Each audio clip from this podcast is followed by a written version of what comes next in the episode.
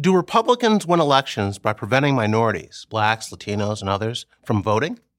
For those on the left and their allies in the major media, the answer is yes. Even more than that, it's an article of faith. The usual example they offer is state laws, often passed by Republican majority legislatures, requiring voters to present a photo ID at their polling place, something required in almost every other democracy in the world. According to the left, voter ID depresses minority turnout and is therefore a blatant form of racial discrimination. But there's a problem with this accusation. There's no evidence to support it. Minorities are voting in greater numbers and at higher percentages than ever before. The facts and figures are there for anyone to see. Still, progressives and most of the political press don't seem to have noticed. Or maybe they just don't want to look.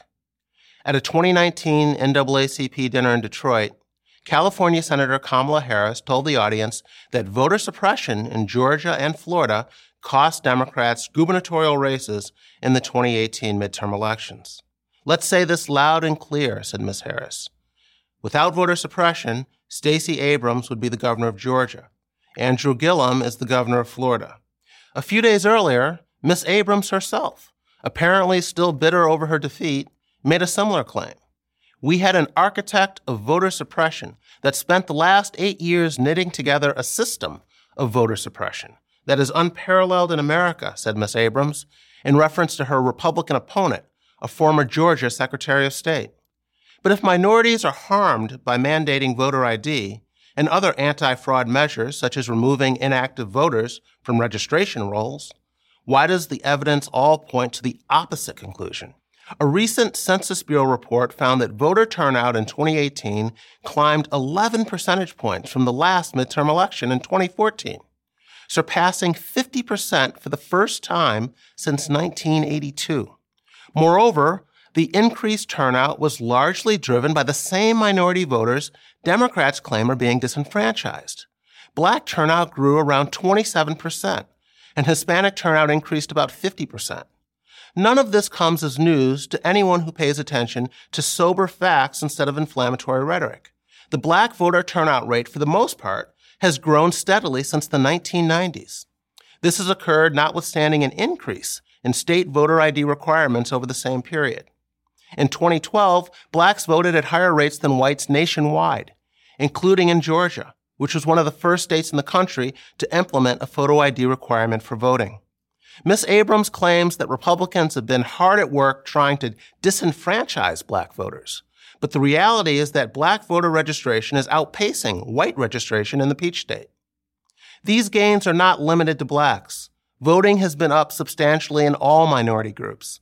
An analysis of census data published by Pew Research Center found that all major racial and ethnic groups saw historic jumps in voter turnout in 2018.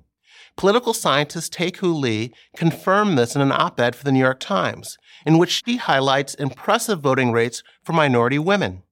The 2018 election set new benchmarks for turnout in a midterm election, with a whopping 30 million more people voting than in 2014.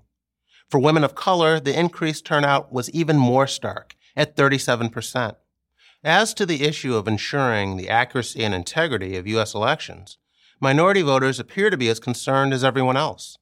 Ms. Harris and Ms. Abrams may feel that requiring an ID for banking, flying, or buying cold medicine should not apply to voting, but most people don't seem to have that problem. In a 2016 Gallup poll, voter ID laws were supported by four in five respondents, including 95% of Republicans, 63% of Democrats, 81% of whites, and 77% of non whites. So, if there is no serious opposition to voter ID laws and no evidence of voter suppression, if, in fact, more people of different races and ethnicities are voting at higher rates than ever before, why won't this voter suppression myth die? The answer is at once surprising and obvious. One party simply can't accept that they will lose a close election. If a Republican wins one of those, there has to be a nefarious reason. Voter suppression is as good as any, even if it has no basis in fact. Miss Abrams lost, by the way, by over 50,000 votes. Elections are decided by the state of the economy, foreign policy issues, candidate personalities, and a host of other factors. The non existent problem of voter suppression is not one of them. I'm Jason Riley, Senior Fellow at the Manhattan Institute for Prager University.